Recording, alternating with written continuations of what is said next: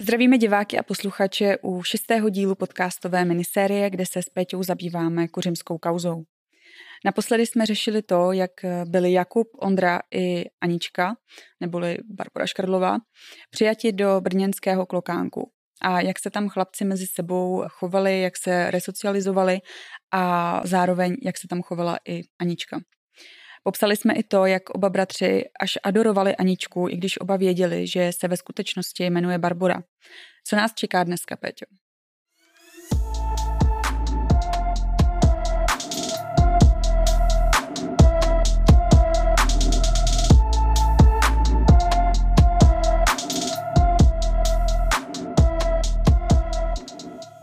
No, dneska to bude zase jízda. Jak už víte z konce minulého dílu, tak 10. května roku 2007 byli bratři Jakub a Ondra společně s Ančkou, tedy Barbarou Škrlovou, přijati do brněnského klokánku. Jenže v noci na 12. května Ančka z domova zmizela. Ančce, tedy Barboře Škrlové, s útěkem pomáhal její bratr Jan Škrla a taky Jan Turek. Oba osudnou noc vlastně jí pomohli dostat se z takového malého okna ven a ona věděla, že tam prostě na ně budou čekat. Původně tam měla být i Kateřina Mauerová, ale ta za sebe nakonec poslala Turka jako náhradu. Nevíme z jakého důvodu, jestli se bála nebo se to rozmyslela, těžko říct. Po tomto útěku strávila Anička, alias tedy Barbora, krátký čas na chatě v Jeseníkách, což je tedy v chata Potoční, o které jsme mluvili v minulých dílech. Jedná se o tu chatu, kde ona podstupovala tu přeměnu na tu 13-letou Aničku. Je to tak, je to stále ta stejná chata. Po několika týdnech se ale Anička objevila u jedné z důležitých osob, o které jsme doposud nemluvili, a sice u Martina Farnera. Jedná se o bývalého šéf dramaturga Východočeského divadla v Pardubicích, který byl mimo jiné i blízkým přítelem Viktora Skály, což je bývalý člen mravenců. A dle rozsudku se Farner znal i se samotným Josefem Škrlou, ale i jeho synem Janem, takže bratrem Barbory, ale Farner se znal i s Janem Turkem, který zase pro změnu znal Kláru a Kateřinu Mauerovi. Právě mi vybuchla hlava. Ano, je to tak. Zpět ale tady k Farnerovi. U něj se Škrlová objevila v doprovodu jejich společného známého, Jana Tesaře, což je další... Máme novotu tady. Ano, další nová postava v už tak dost spletitém případu. A ten vlastně požádal Farnera o pomoc. Barbara Škrlová byla v tou dobou v dost špatném fyzickém, ale i psychickém stavu. Tedy jenom připomeneme, že se tady jednalo o dobu vlastně květen, červen, červenec 2007, kdy česká, nebo nejenom česká média, řešila tedy týrání jak Jakuba, tak Ondřeje a probíralo se to prostě všude. Všude bylo její jméno, jméno Kláry i Kateřiny Mauerovi, takže asi se dá jako pochopit, že na tom teda nebyla psychicky úplně nejlíp. Na druhou stranu ti aktéři té kauzy si přece museli uvědomit, že v momentě, kdy se to dostane jako na veřejnost, tak eh, to bude průšvih. Farner se nakonec rozhodl, že Barboře Škrlové pomůže. A právě tahle pomoc změnila de facto fungování celé jeho rodiny na následující měsíce a roky. Jednoho dne se Farner vrátil domů a jeho manželka Helena měla zbaleno a oznámila mu, že společně s Barborou Škrlovou, synem Richardem, dcerou Alžbětou a synem Adamem jedou do zahraničí. Přes Polsko se pak společně dostali do Švédska. Škrlová manželům tvrdila, že tam její otec má nějaké známé, kteří se jí ujmou, ale to, jak se později ukázalo, byl to výmysl. Po zhruba 14 dnech za nimi do Švédska dorazil i Martin Farner, který dal výpověď ve východočeském divadle, což všechny jeho zaměstnance docela dost šokovalo a překvapilo. Nikdy se teda Farner moc nesvěřoval, byl introvertní, ale přeci jenom, když dá člověk ze dne na den výpověď, prostě čus. Jako ještě jako na takovýhle pozici, na že když nejseš, pozici. jak to říct, nějaký jako, nevím, řadový prostě zaměstnanec nevím, neděláš jako pásu, ale děláš jako takovouhle velkou šejbu v divadle, tak chápu, že to asi překvapí. Následně měl podle Farnerovy výpovědi do Švédska dorazit i Josef Škrla a kdo si koho Farner znal jen pod přezdívkou JK. Nicméně, tady takový další fuck up, Jednalo se o bývalého detektiva útvaru pro odhalování organizovaného zločinu Josefa Kolínského. Přijde vtipný, že nebo vtipný, spíš úsměvný, že člověk, který tady byl v útvaru pro odhalování organizovaného zločinu, je zapojen, nebo byl nějakým způsobem jako zapojen do tady organizovaného zločinu. Ano, jakoby, jo. Každopádně teda je to snad poprvé, kdy tady vidíme nějakou fyzickou účast Josefa Škrly, hmm. který teda se odhodlal jet za svojí, za svojí dcerou a myslím si, že to je poprvé a naposled, co o něm fyzicky slyšíme. Asi tak, no. Spolu s Josefem Kolínským měli vyřešit, jak by to šlo udělat, aby se Barbara Škrlová vrátila zpátky do Česka. Kolínský uvedl, že při prvním setkání na něj Barbara Škrlová působila dost dětským dojmem, ale na druhou stranu bylo vidět, že uvažuje jinak než dítě, což je asi jako by logický, když se jednalo o 33 letou ženskou. Před Kolínským se měla Škrlová vyjadřovat tak, že je Klára Mauerová její maminka. Tomu taky řekla, že o týrání chlapců nevěděla, ale že si pamatuje situaci, kdy Ondra dostal od maminky na zadek kvůli tomu, že hodil křečka mezi pískomily a ti je roztrhali. Bývalý detektiv u soudu také uvedl, že Josef Škrla přišel v tom Švédsku vlastně s nápadem, že by byla Barbora jako tajná agentka unesena do Azerbajdžánu, kde on sám před časem působil. Tím, že by do toho byly zapleteny podle něj tyto tajné služby, tak by to přimělo podle Škrly policii nechat vlastně od celé kauzy jako ruce pryč. No tak určitě, že jo? No určitě vůbec, že jo. Kolínský mu ale argumentoval, že tohle by rozhodně policii nepřisvědčilo k tomu, aby se s případem dál jako přistali zaobírat a naopak by vlastně Barboru Škrlovou chtěli dostat zpátky, že jo. Kolínský také upozornil na to, že se prý Barbora s otcem neustále drželi za ruce, což je jakoby divný, když Barboře bylo v té době 33. Měli to tam takové, takové zvláštní.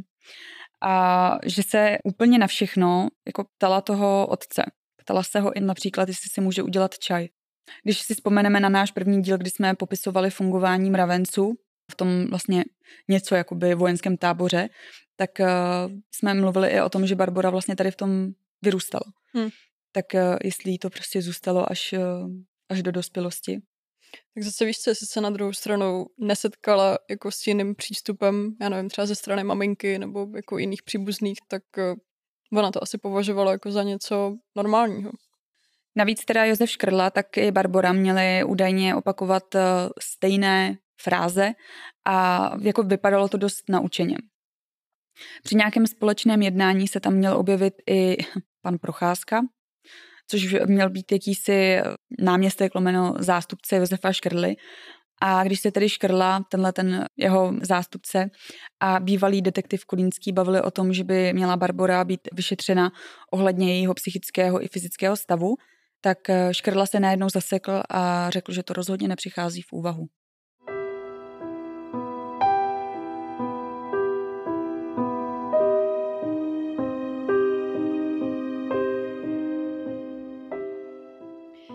Všechno, co jsme teďka s Terkou popsali, tak eh, to se odehrálo zhruba od června do července roku 2007.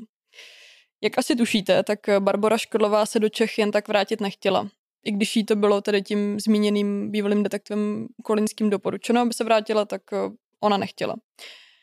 Ze Švédska se tedy Škodlová s Farnerovými přesunula do norského Osla. Podle Farnera měla Anička, tedy Barbara, v Norsku takový svůj vlastní režim a často chtěla být sama.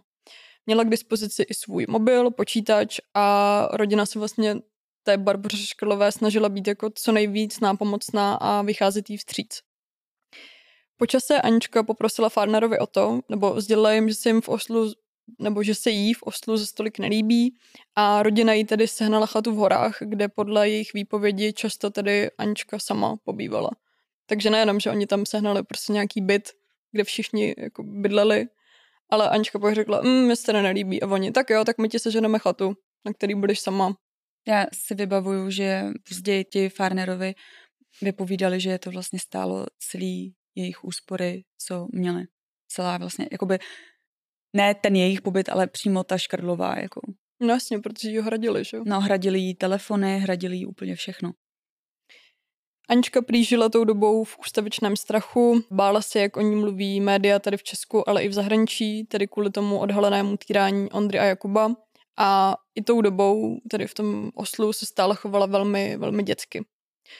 Farnerovým například vyprávěla jako různé opravdu zvláštní historky.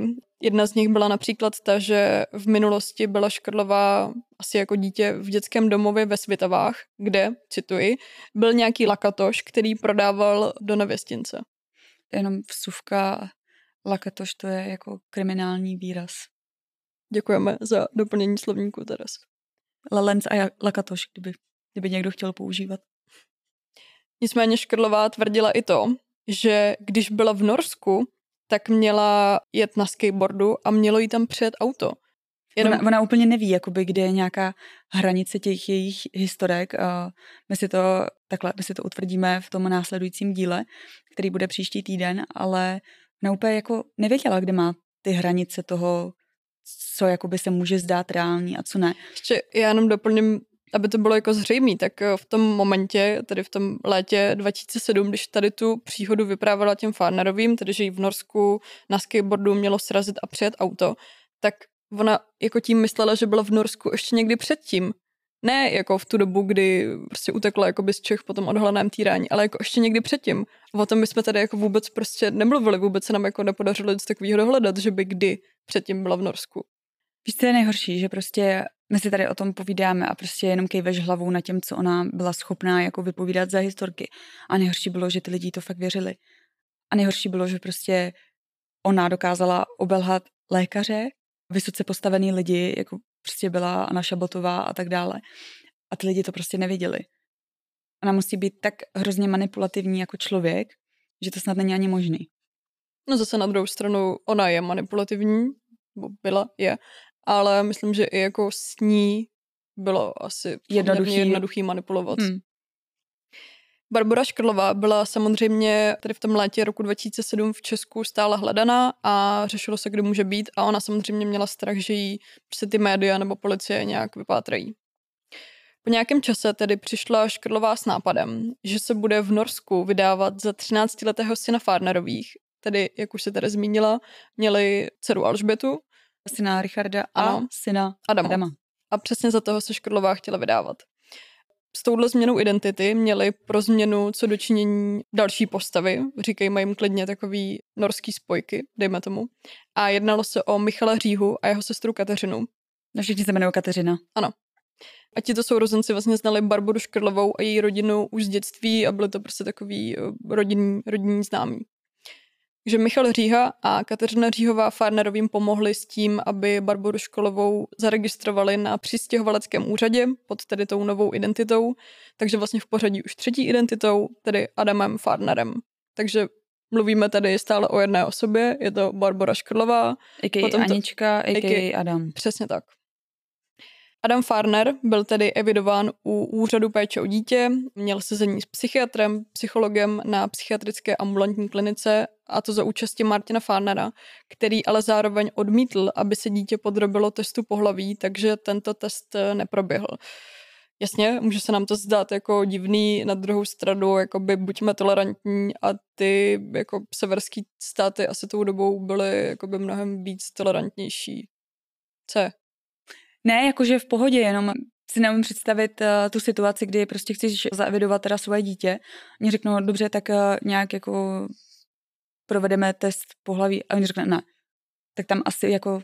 No, tak něco... museli, jako vzhledem k tomu, že bylo nezletilý to dítě, nebo tvářilo se to jako nezletilý dítě, tak uh, asi ty úřady musely jako vyhovět, že těm rodičům nemohli ten hmm. test asi udělat jako napříč nějaký jejich jako nechuti. Hmm. Anička, tedy Adam, prošel eh, změnou vizáže. Jako Adam nosila škrlová volnější oblečení, čepici a samozřejmě měla i oholenou hlavu, což jsou asi podle mě ty nejznámější, nejznámější jako fotky. snímky a mm. fotky, které se pak objevily jako v médiích. Po změně identity na Adama trvala Škrlová na tom, že chce začít v Norsku chodit do školy. Prostě hledá tě celá republika, prostě ty, jako Česká republika, ty se bojíš, že... i zahraničí. Mm-hmm. Bojíš se, že tě někdo prostě objeví, ale řekneš si, že chci začít chodit do školy.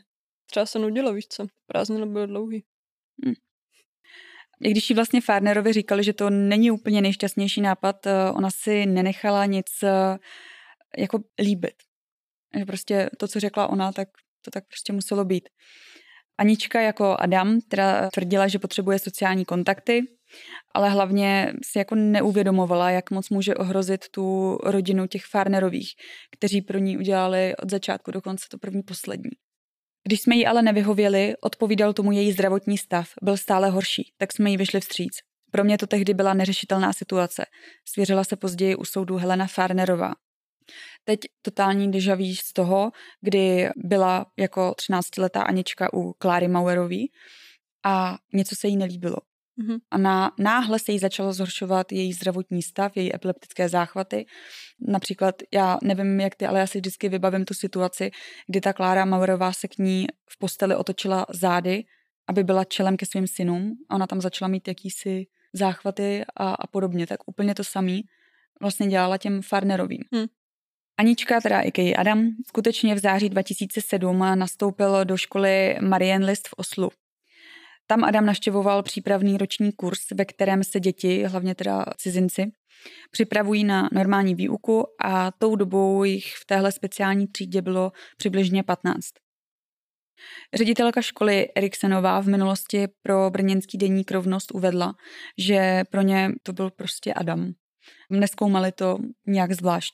Na tělocvik teda Adam nechodil, protože se nechtěl slékat, převlíkat a oni to ve škole naprosto respektovali.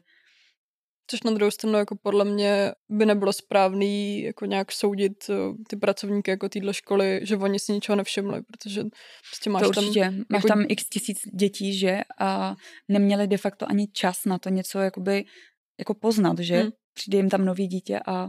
Jasně, tak oni nevěděli, čím to dítě předtím mohlo projít a nechtěli ho asi vystavovat jako, nějakému stresu no, a, že, a tak dále. že se musí převlíkat nebo že prostě musí cvičit, tak to nechali asi být, no.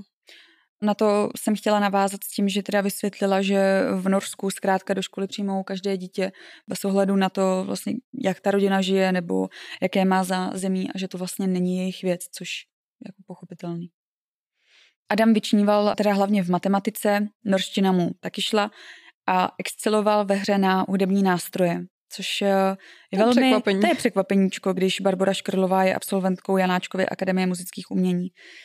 No nic, Doma v Norsku museli Barboře všichni říkat eh, Adámku, aby si na novou roli jako identitu prostě zvykla co nejvíc.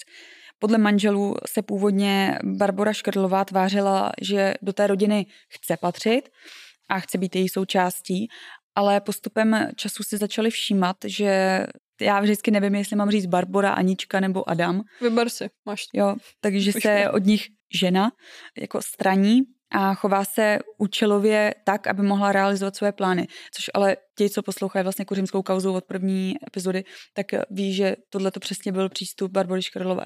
Chovat se vždy účelově a podle výhodnosti té situace.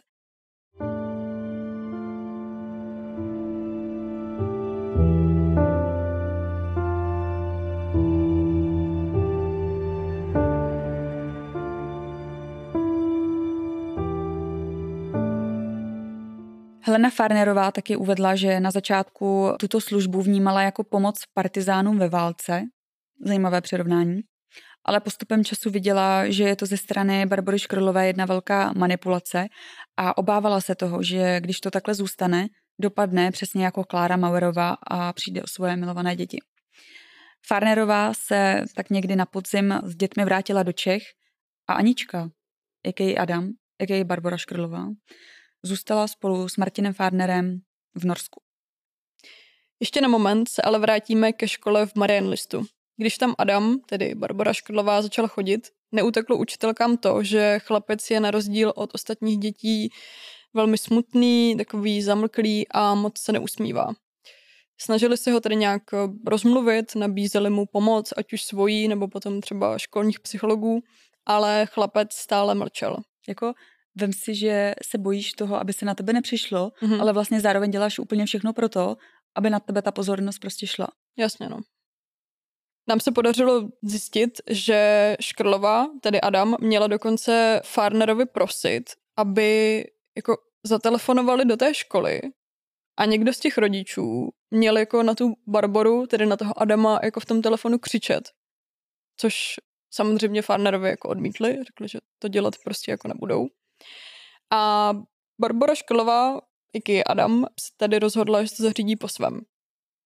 V té škole se svěřila s tím, že toho Adama, jeho otec, takže Martin Farner, sexuálně týrá. Podle tamní učitelky se prý Adam svěřil s tím, že jeho blízcí ho mučili, hrubě byli a pálili cigaretami. Tady jenom pro připomenutí, to je vlastně de facto to, co se dělo týranému Ondřejovi a Jakubovi, o čem jsme mluvili v předchozích hmm. dílech. Adam Farner měl taky nakreslit obrázek, na kterém bylo sedm očíslovaných dětí s krvavými ranami, které měly na rukou a nohou a nad těmito dětmi měl stát jakýsi muž a těm dětem hrozil. Vůbec netušíme, proč sedm, co to bylo za muže, z jakého důvodu to Barbara Škrlová kreslila, ale je to děsivý. Adam měl taky učitelce v tom Marian listu přiznat, že ho otec v dětství prodal pedofilům a že ho různí dospělí sexuálně zneužívali. Škola to samozřejmě tedy nenechala jen tak být a Adam byl převezen do krizového dětského centra v Oslu. Adam se měl navíc spojit i s Českou linkou bezpečí, která tedy ten podnět předala na Český zastupitelský úřad v Oslu. Ten se tedy celou věcí začal zabývat a bylo to zhruba v polovině prosince roku 2007. Martin Farner byl policií zadržen, protože samozřejmě tady ta policie musela zjistit, jestli to dítě, i tady Adam, mluví pravdu nebo ne. Což... No tak ale každopádně, i kdyby mluvil pravdu, tak samozřejmě Farner by neřekl, Jo, přesně, když byl malý, tak se tohle to dělalo, ale spíš jako za účelem nějakého jako prvotního výslechu. A hlavně ten Farner musel být hrozně v šoku. Jako. Myslím si, že pro tu Škrlovou udělali fakt jako první, poslední. Mm-hmm. Obětovali to úplně všechny peníze, de facto rodinný vztahy. Půl roku jim měli s proměnutím jako na hrbu, udělali přesně, co ona si jako řekla. Koupili chatu. Pronajali, ale jako stejně dělali prostě všechno pro ní a ona pak řekne, hm, tady mě sexuálně jako zneužívali.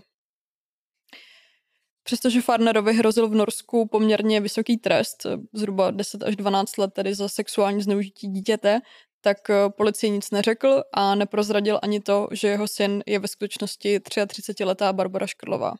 To je oddanost, ne? Nebo mysli oddanost Tak to se nám Škrlovi, taky jako jo, pro, nebo... prolíná celou touhle kauzou, že jo? Hmm. Adam ale tedy z toho dětského krizového centra zakrátko zmizel, podobně jako zmizel z brněnského klokánku.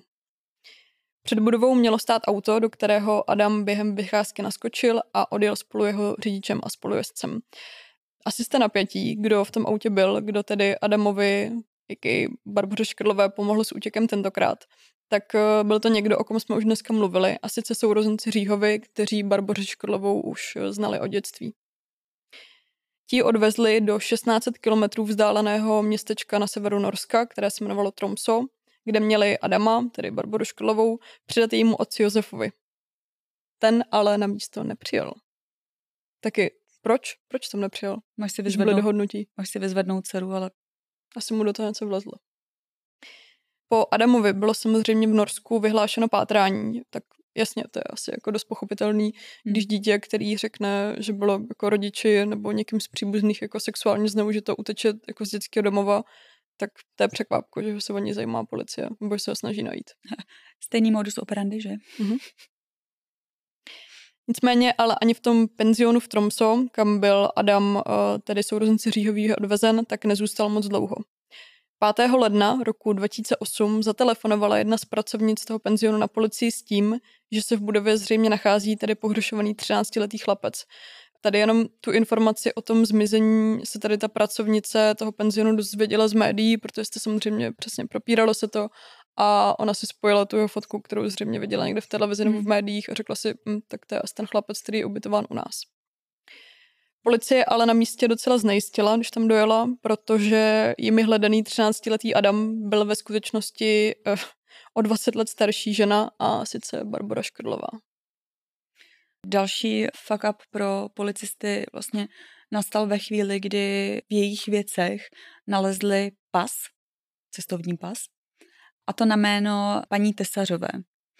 Paní Tesařová byla skutečnou osobou a pas Barboře Škrlové dobrovolně předala a jednalo se o ženu, která vlastně vlastnila chatu ve Verské bytýšce, kde byli týrani jak Ondřej, tak Jakub.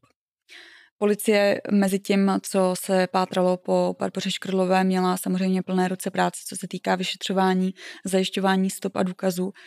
A samozřejmě jedním z takových míst důležitých pro to vyšetřování byla právě ta chata ve Verské bytýšce. Tam to nebylo ale moc jednoduché ty stopy zajišťovat, jelikož manželé Tesařovi si řekli, že udělají kompletní rekonstrukci.